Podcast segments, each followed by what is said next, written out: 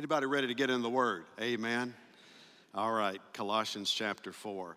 Um, we're going to look at what is the last word in this series. It's not necessarily the last word in Colossians. Paul ends the letter with a lengthy time of greeting uh, people. He'll greet some within the church there at Colossae, and he will deliver greetings from others who are in Rome with him as he's in a time of house arrest. But basically, Paul concludes the teaching portion of his letter with these words that we're going to read this morning. And uh, this little paragraph has everything to do with kingdom communication, or as I'm calling it uh, today, walking and talking in the last days.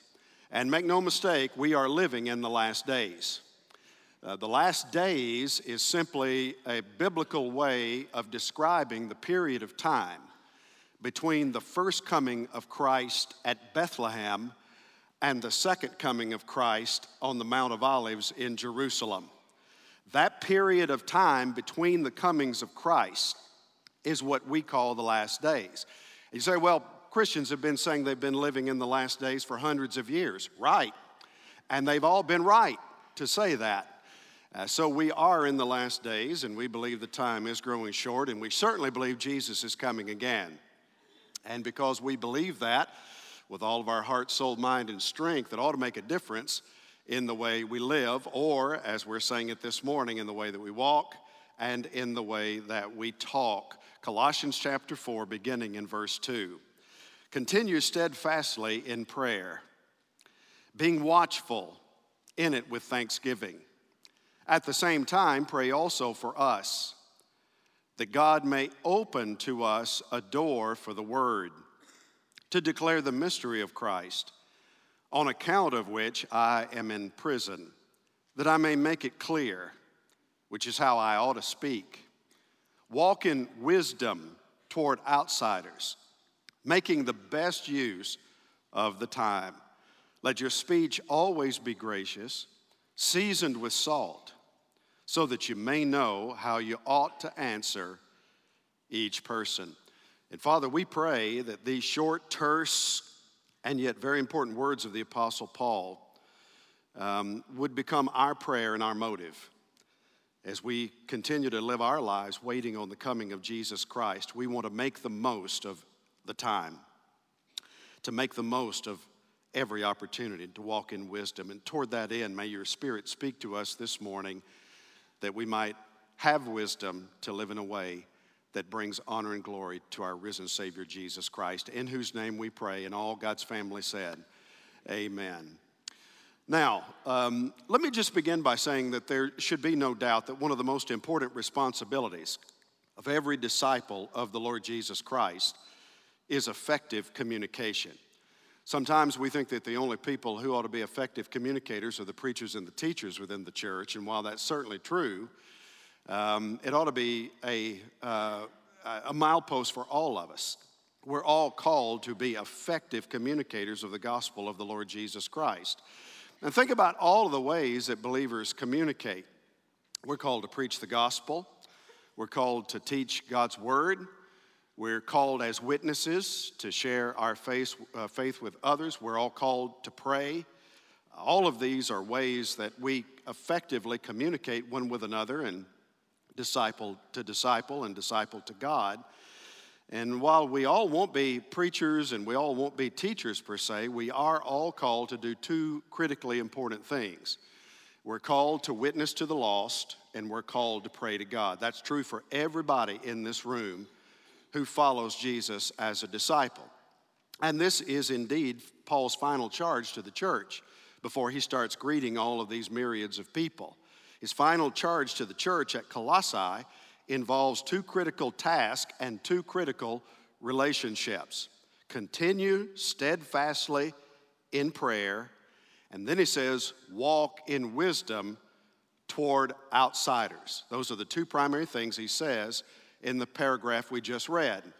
Continue steadfastly in prayer, walk in wisdom toward outsiders. One communication emphasis is directed up, if I could put it that way. One communication emphasis is directed out. Everybody following me? And that's true not just for gospel preachers, that's true for every disciple of the Lord Jesus Christ. Now, let's talk about those two effective means of communication this morning, beginning first with the vertical dynamic. And uh, we'll state it this way to begin. In our relationship with God, Paul says we must walk in prayer. Not occasionally pray, not in an emergency pray, though you should occasionally pray in, in an emergency pray, but in our walk with the Lord. Prayer ought to mark us as different people in the world. It ought to be something that characterizes our life in the Lord Jesus Christ regularly. And so Paul ends his letter really the same way that he begins it with this urgent call to prayer. If you remember back, I don't know how many weeks ago it's been, but if you remember back, the first thing that Paul does right out of the gate in Colossians chapter 1 is pray, right? He prays for the church. And it's this spontaneous prayer of thanksgiving. And here at the end of the letter, he comes right back around full circle with this incredible emphasis on how important prayer is as a manner of life. And then he makes a specific request for the church to pray for him in a particular kind of way. Now, I don't have to tell anybody, it's a whole lot easier to talk about prayer than to actually pray. I mean, we do a lot of talking about prayer in the church talk, talk, talk. And the fact the matter is, particularly as a people, we do effectively very little praying together. And that's because it's easier to talk about it, it's easier to pick apart what the Bible says about it than to actually be effective in doing it. But here's the thing if you want God to give you joy in the journey, if you want God to give you peace in the valley, if you want God to give you victory in the battle, as you engage in spiritual warfare practically every day of your life, then would you not agree we better learn how to pray? Not just talk about prayer, we better not only learn how to do it, we need to learn how to walk in it. And toward that end, Paul gives us three very important dimensions of a faithful walk of prayer. Let me give them to you this morning. First, he teaches us that we ought to pray earnestly. And you know what I mean by earnest prayer? Some translations simply say, be devoted to prayer. He says here in the English Standard Version, continue steadfastly in prayer, being watchful. The idea there is just this lifestyle of persistent, fervent prayer. It's prayer that's ongoing, prayer that will not give up, prayer that will not lose heart, even when life gets very burdensome and difficult. Remember when Jesus taught the parable of the persistent widow in the 18th chapter of Luke? Dr. Luke introduces it by saying Jesus told his disciples a parable to the effect that they ought to always pray and never lose heart. And that's what the idea is here. Paul says the same thing when he writes to the Thessalonians in chapter 5 when he says, Pray without what? Pray without ceasing. In other words, it's just a lifestyle of ongoing continual prayer. And that's basically what he's telling the Colossians to do here in chapter 4. It just doesn't get as much press as 1 Thessalonians 5 does. But he's saying the same thing continue steadfastly in prayer, being watchful. Now, here's the thing what does that mean? Because you know as well as I do, you can't be on your knees 24 hours a day, seven days a week sweating drops of blood in this kind of earnest prayer. Though you should be on your knees at least a part of every day, you can't do it around the clock. But what you can have is a continual attitude of prayer where you're never ever that far away from God. I mean, you're just walking with the Lord. The Lord's on your mind virtually every moment of every day. Charles Haddon Spurgeon, the great British preacher, said one time, There's not been 15 minutes of my adult life that I have not been in constant communion with God. Boom. Boy, I wish I could make that statement. But you can.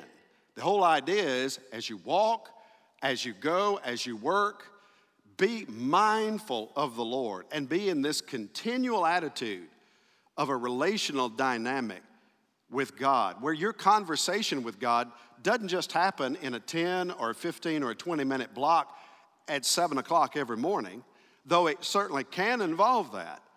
But converse with God ongoing throughout the day as stuff happens, as you think of things, as you think of people. You're just having this ongoing dialogue, this ongoing continual uh, conversation with the Lord. That's what it means to continue steadfastly in prayer, to pray without ceasing. Now, there's another modifier that Paul uses here being watchful. He says believers ought to do two things with respect to their prayer life be steadfast in your prayer, but as you pray, also be watchful. Watchful for what? Well, Paul doesn't say. So we have to figure it out. But there are a couple of possibilities. One, it could be that he's saying, as you pray, be watchful of yourself. In other words, be aware of your own heart. Are you guarding your heart? Is there hidden sin in your life?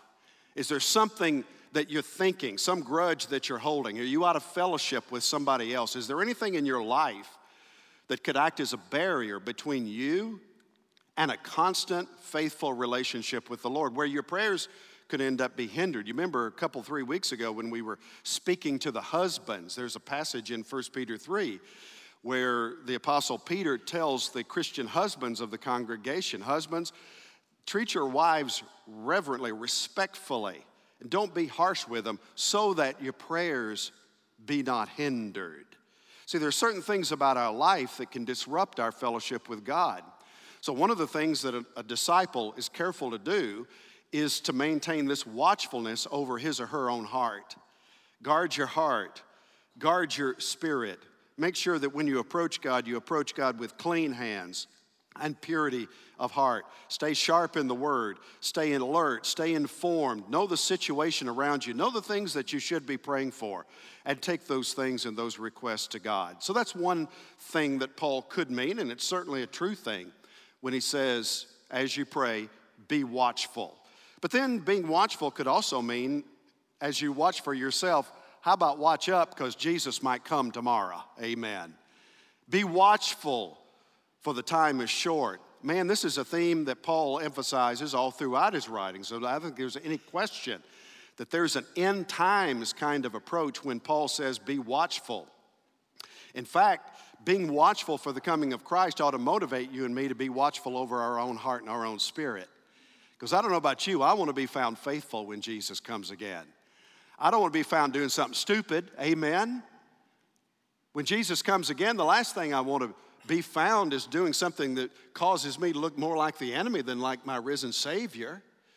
So when I live in light of the coming of the Lord Jesus Christ, it's going to act as a constraining mechanism on my own heart and life, on the decisions that I make. So we ought to live in such a way that we're constantly looking ahead.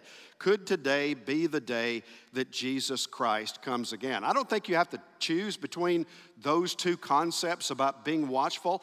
I think they both go hand in glove with one another because to live watchfully for the return of Jesus Christ means to live watchfully in terms of your own heart and life. And when you do, I'm telling you what, you'll be driven to pray.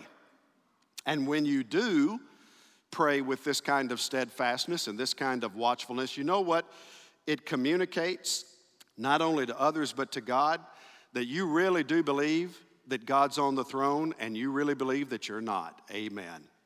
See, when you don't pray, you're making a statement you're on the own, your own throne of life. You're not, not dependent on God. You're independent of God when you choose to live a prayerless existence. And so Paul says, first of all, pray earnestly, be steadfast, be watchful. Then, secondly, Paul teaches us to pray gratefully. With what? Thanksgiving, right. And that's something that Paul returns to time and time again, not only here in Colossians, and he does, five times in the letter of the Colossians. He uses words uh, to the effect, be thankful or live thankfully. So he says, first of all, pray watchfully, and then he says, pray gratefully. And this is something that ought to mark every believer's life. It's a theme that we find all over the letters of the Apostle Paul. Philippians 4 6, for example, very familiar memory verse. Be anxious for nothing. Be anxious about, do not be anxious about anything, but in everything by prayer and supplication with what? With thanksgiving, let your requests be made known to God. And there are lots of things that we can be thankful for. In fact, you can be thankful for just about anything that you ascribe coming to your life as a gift from God, which ought to be just about every good thing in your life because the Bible says that, doesn't it? Every good and perfect gift comes from where? From above. That's right. So every good and wholesome and beautiful and perfect thing in your life that you esteem as valuable comes to you as a grace gift from God. So we learn to be thankful in all things. Pray without ceasing. But Paul also says there in 1 Thessalonians 5 in everything, what? Give thanks, for this is the will of God in Christ Jesus concerning you. But based on everything that we've studied in Colossians, given the fact that this is a book that's the most Christ centered book, maybe, in all of the New Testament, when Paul says to be thankful, you know what I really think he has in mind first and foremost? Be thankful for Jesus. Somebody say amen. That's the most important gift we've ever been given is the gift of God's Son. And he's just blown a horn for Jesus from the very beginning of Colossians chapter 1. Everything that he said has focused us on Christ alone as the primary focus and emphasis and reason for our life. He's talking about this Christ who is God the Son, this Christ who is Lord of creation, this Christ who is sustainer of the universe, this Jesus who is head of the church, this Christ who lives within us by faith and thus becomes our hope of glory, this Christ who has forgiven us all our sins and freed us from all the bondage of the law. This Christ who has taken us in our deadness to sin and raised us up to live eternally with Him and to walk with Him this side of heaven in holiness and peace. This Jesus who has gone on before us, seated at the right hand of God, interceding for us, who one day will come again and take everything that's wrong about this life and set it eternally back to the right. When you think about life, you think about Jesus and everything that He's done for you, and you can't help but be thankful when it comes time to approach God in prayer.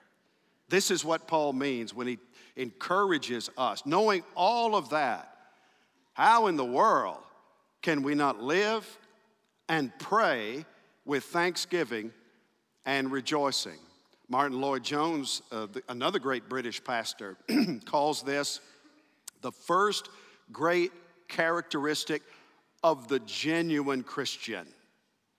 If you're not thankful for all God has done for you, you probably have never been born again.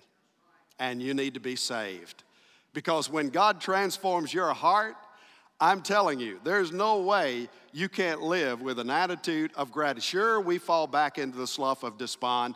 Yeah, we get discouraged. Yeah, the clouds roll in sometimes and times get dark and we wonder where in the world God is. But then when you're walking in the Lord and consistently praying, even in the dark times, you'll be reminded God's still on his throne. Greater is he who's in me than he who is in the world. And Jesus is coming again, and I can make it. I can make it through anything the devil throws at me in life. And then finally, Paul encourages the church to pray specifically. Specifically. He moves from prayer in general to what we might call intercessory prayer. That the church would pray for him. Did you catch that? And pray for us as well. He's probably including Timothy, who we know is with him, who's kind of listed as with Paul at the beginning of this letter, Paul and Timothy to the faithful in Colossae. And so he's asking for prayer for Timothy and maybe others who are there with him as he's under house arrest in Rome. He needs their prayers. Verse 3 At the same time, pray also for us that God may open to us a door for the word to declare the mystery of Christ, on account of which I am in prison. And you know what's ironic about that statement is that Paul's in prison because he wouldn't stop preaching the gospel. That's why they threw him behind bars. He wouldn't shut up about Jesus. And as he's behind bars, he's asking the church to pray that he would be given avenues, even from within the dungeon of a prison cell, to keep preaching the very gospel that got him thrown in jail in the first place. And what a way to pray. What bold, courageous prayer. See, I think it's very telling what he doesn't ask them to pray for. If the church had written me a letter saying, Hey, Pastor Jim, we're praying for you. What can we pray for you as you're spending time in the, in the uh, Escambia County Jail? I'd write you back and I'd say, Pray that God would get me out of this place. I want to go home. I've had it. He does not pray for the Lord to open the prison bars. He prays for God's will to be done. And if God wants to release me, God will release me. If God wants me here, then just pray that open doors would find their way here, that I would have an avenue to share the gospel of Jesus Christ, to keep preaching the word. Because as he wrote to the Corinthians, woe is me if I preach not the gospel. I got to tell somebody about the Lord. So he wants open doors for effective witness. And we know from the biblical record that God gave it to him. God afforded him, you can read this at the end of the book of Acts. God afforded him the opportunity. They, they, they gave him liberty. He was under arrest, but he had great liberty. People were free to come, visit him. And uh, those who were ministering with him were free to leave and to go around Rome. And so those open doors certainly came to him. But what's important here is just to learn how to pray like that, how to pray specifically. Most of us, when we pray, we're so in a hurry, we really don't have time to be really specific with God. So we just kind of do this general whitewashing of prayer. And so we pray things like, Lord, would you bless the missionaries that are serving us around the world? There's a better way to pray than that. Instead of praying, bless the missionaries, how about pick out one, two, or three that you know by name? And if you don't know any by name, we can give you some. And just pray for them. That pray that God would give them open doors and that God would bless them and meet their needs and provide for them. So many times we, oh God, would you bless our church? There's a better way to pray. Lord, would you bless our church in such a way that 2020 is the greatest soul winning harvest time in the history of Hillcrest Church.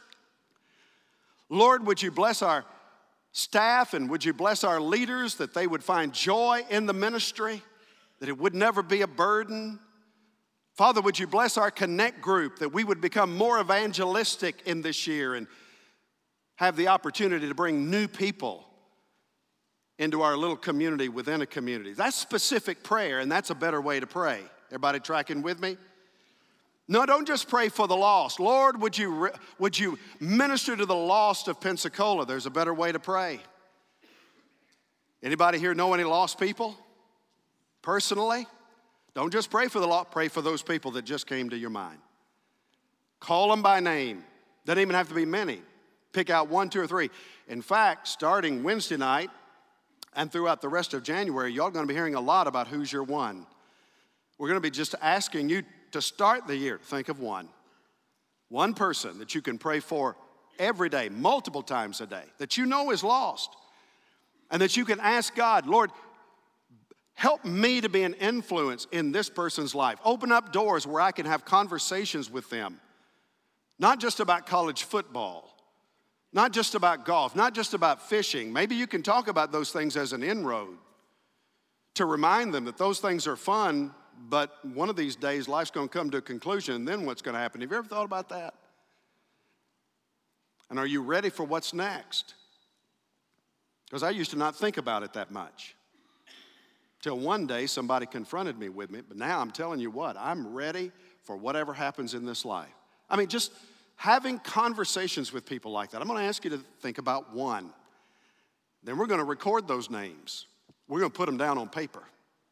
We're going to post them, first names. And we're going to see how many people our church is praying for in the month of January. And then we're going to see how many people God leads to faith in the Lord Jesus Christ because God's people care enough about them to pray for them, to pray specifically that they would come to know Jesus Christ as Savior and Lord. So, this is part of the reason why we're coming together on Wednesday night. I surely invite you to come because you'll hear more about who's your one, and as we pray and, and talk about it and, and pray that the Lord would do great things in our midst. We'll make sure that you're well informed to know what we're here to be about as we start this all important new decade of life and ministry together. Now, as we move along, because time is short this morning, Paul's going to take that passion for sharing the gospel and he's going to give the Colossians a second directive. In our relationship with God, Paul says we must walk in prayer, but also we have a relationship with the world.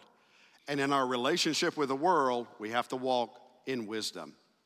Walk in wisdom.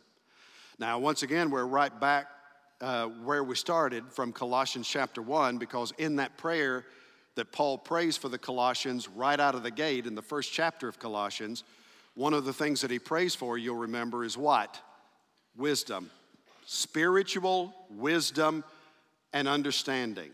And here, Paul concludes the letter with exactly the same theme. It's in verse 5 Walk in wisdom toward outsiders. Now, what is your walk? Well, your walk is your manner of life, it's how you live, your course of living. And when it comes to the manner of your life, the course of your life, we're instructed to live wisely with a view as to how our Christian walk affects people who are outside of the Christian camp. And there are far more people outside the walls of Hillcrest than will be inside the walls of Hillcrest this morning. So when we walk in wisdom toward outsiders, we're walking in wisdom toward the great majority of people in our very community. And we need to keep in mind that how we live and how we walk is supposed to have an effect on those people, the spiritually lost. Now, as he does with prayer, Paul gives us three critical dimensions concerning our relationship toward unbelievers in the larger world around us. First, he says we need to be intentional with others. Be intentional with them. Paul says in verse 5 walk in wisdom toward outsiders, making the best use of the time. Most of us probably would say that we're not real good time managers. In fact, probably most people, the great majority of people, are terrible time managers. We fritter away so much time, wasting so much time on worthless pursuits, man, things that don't amount to hill of beans. Too much iPhone. That's a sermon in and of itself. Hours a day popping the phone. Too much Netflix, binge watching. Watching one program right after another, right after another. I don't know what the current figure is. It used to be the average American watched between four and five hours of television every day. That's just terrible time management. I can't read a book in a year. Well, get quit watching TV. You could read, read, could read 20 books a year. Too much athletics, too much ESPN. I mean, we got all kinds of time, truth be told. And I've said it many times. You got time to do exactly what you want to do. You got time to do what you want to do. And Paul says, instead of wasting time, be wise with the time. Make the best use of time. You know what that says literally? Redeem the time. The word redeem means what? Buy back or to buy up. That's what Paul says. Buy up the time. In other words, buy up the time God gives you, and then as you buy it up, determine to use it for the glory of God, especially when it comes to relationships with people who are on the broad road that leads to destruction, that broad road that most people are on, that leads to a hellish eternity. Jesus said in the ninth chapter of the Gospel of John, We must work the works of him who sent me while it is day, for night is coming when no man can work. Redeem the time, the Bible says in Ephesians 5. For the days are what? Evil and the time is short. So pray for God to give you open doors. Pray like Paul God, give me open doors, open windows. Give me lots of opportunity to have gospel conversations with people so that whenever you do come, I'll be found faithful. Be intentional with your time, be intentional with the lost. Second, we're encouraged by Paul's own prayer request back up in verse 3 to be clear with others. Can I just say this morning if you pray for open doors, God will give them to you. He'll give you more than you think you've got time to deal with. You pray for open doors for God to bring people who are lost across your path, God will bring them because they're out there by the myriads. Most people you work with do not know the Lord Jesus Christ, probably including those who think they do. Cultural Christians who've never really established a faith relationship with Jesus Christ. They've established a relationship with the church, but you can establish a relationship with the church and then die and go straight to hell. Church never saved anybody. Only Jesus saves. And so you got all kinds of open doors. And then when God gives them to you, and He will, the second thing to pray for is Lord, help me just be clear.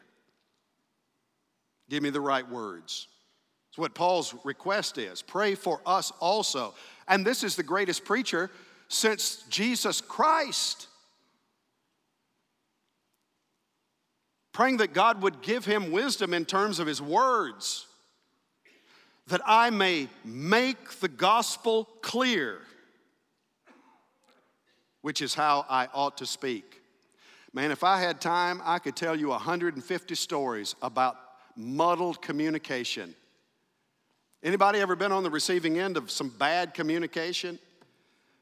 Not long after I became pastor of this church, one of our other pastors says, We got a really sick guy. I mean, this was way back in 2005. We got a really sick guy, and really it'd be good if you went to see him. And he gave me the guy's name. I went to see the guy called him by name because I wanted him to know that I knew his name, only to find out later that the other pastor had given me the wrong name and I called him the wrong name through the whole visit. And bless that sweet man's heart, he never corrected me one time. He was just thankful that I was there. Young executive, one time working in the communications department of a major corporation, was assigned the project of writing a press release. First time he'd ever written his own press release for the company. And he handed it to his crusty old boss who'd been there for decades. And one of his lines read like this The company's consumer centric business model provides a strong value proposition to consumers.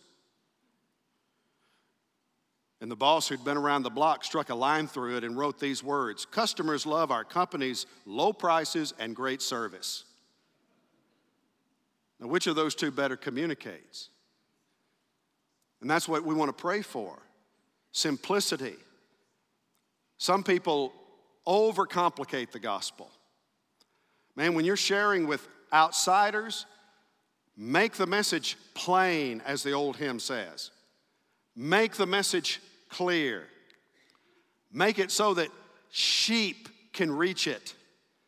Don't set it so high that you have to be a giraffe to find it. Make the message clear so that people not only hear it, but that they can understand it. I was right outside in the worship center lobby between the two Christmas Eve services here at Hillcrest. It was a madhouse back there. That first service we had was packed Shoulder to shoulder, people were sitting. Most of them were leaving through the very back, and then they would stop and have their picture made by, I mean, it was just crazy. Picture made by the Christmas tree. And I'm out there just pressing flesh and touching people. And a young lady, probably about 30 years old, couple of kids in tow, came up to me. And she said, You don't know me. I live in Birmingham, but my family lives here. I've gone to this church for years. And I, I, just need, I, I just need to tell you that when I was here last Christmas at the Christmas Eve service, you presented the gospel at the end of your message right before we took communion, which I do every year. And she said, There's never been a time in my entire life that I've not been in church. But that night, when you shared the gospel, I recognized that I had never trusted Jesus to forgive my sins. I realized for the first time in my entire life that I was living on the faith of my mother and my father, that it was their faith, that I didn't have any faith of my own. And right there in the middle of the Christmas Eve service, I trusted Jesus to save me. And I knew that Jesus died on the cross for me to forgive my sin.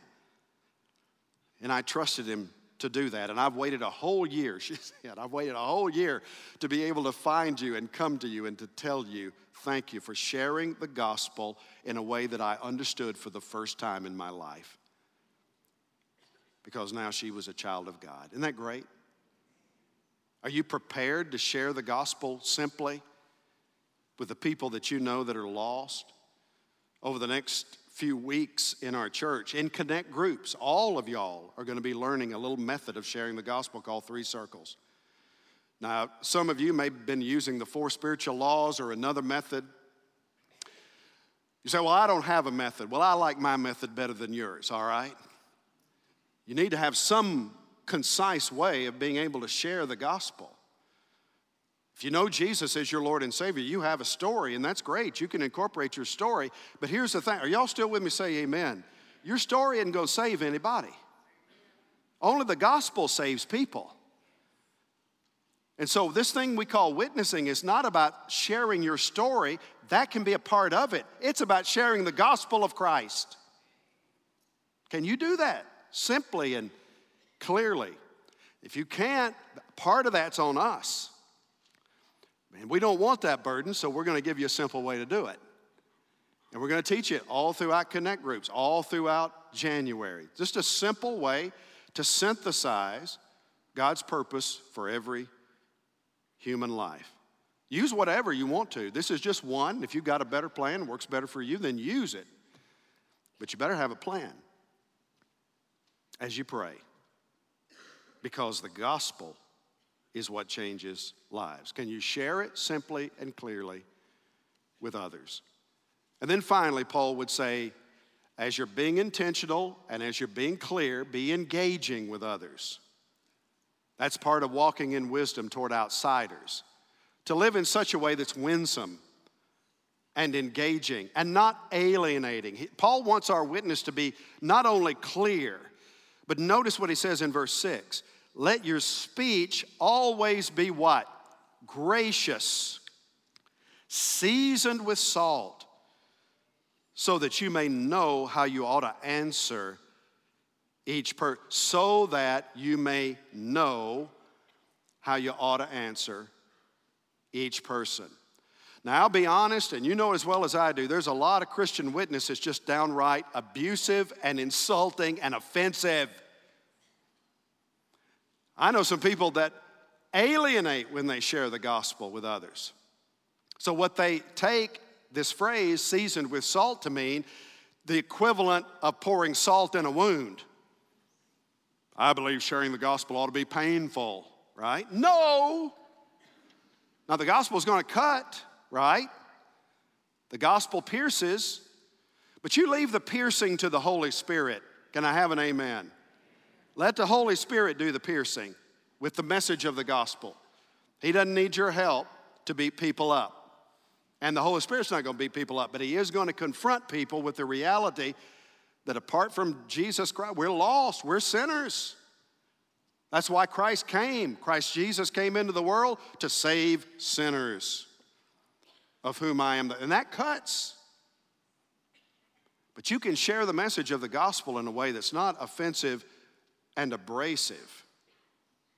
Jesus said, We are the salt of the earth. But the, point Paul's making here is that our speech, uh, not that our speech should sting, but that our speech should season, which is another function of salt. Salt makes food taste good. Amen. Some of y'all need to lay off the salt, all right? Doctors are in the house this morning. Cut back a little bit, but don't do away with it entirely because food needs to be flavorful, right? And God designs the gospel to be flavorful, and as you and I present it, we need to season it up and to spice it in terms of how we share it. Winsomely, attractively. Paul says, he uses the word gracious. Let your speech always be what? Say it out loud. Gracious. All with the purpose. See, the point is, as you live in the grace of God, as the grace of God flows through you, as you minister to outsiders, gracious words ought to flow from you. Be gracious, all with the purpose of addressing and answering the questions and the objections of your lost family, your lost friends, your lost colleagues. 1 Peter 3:15 Always be prepared to make a defense to anyone who asks you for a reason for the hope that is in you, yet do it with what? Gentleness and respect. Don't you think it's a bit ironic that the greatest fears of most Christian disciples are the fear of praying together and the fear of sharing the gospel with others? Most Christians are more fearful of those two things. I want everybody looking at your pastor. Everybody with me? Say amen. We got to get over that. These two things are not options for Christian disciples. These are things we must do.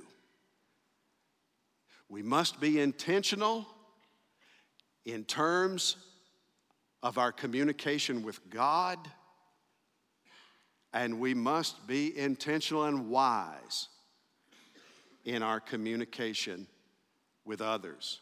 This, brothers and sisters, is critical. If God is to give us open doors to fulfill our calling and our purpose, to go and make disciples of all nations, to baptize them in the name of the Father and of the Son and of the Holy Spirit, to then teach them to observe everything that He has commanded us. This is the motive of our walk with Jesus Christ. God, give us open doors to share the gospel that lost outsiders may come to everlasting faith in Jesus Christ. May it be so this year more than ever before for the glory of God. In Jesus' name. This is God's word, and let all who agree say amen this morning.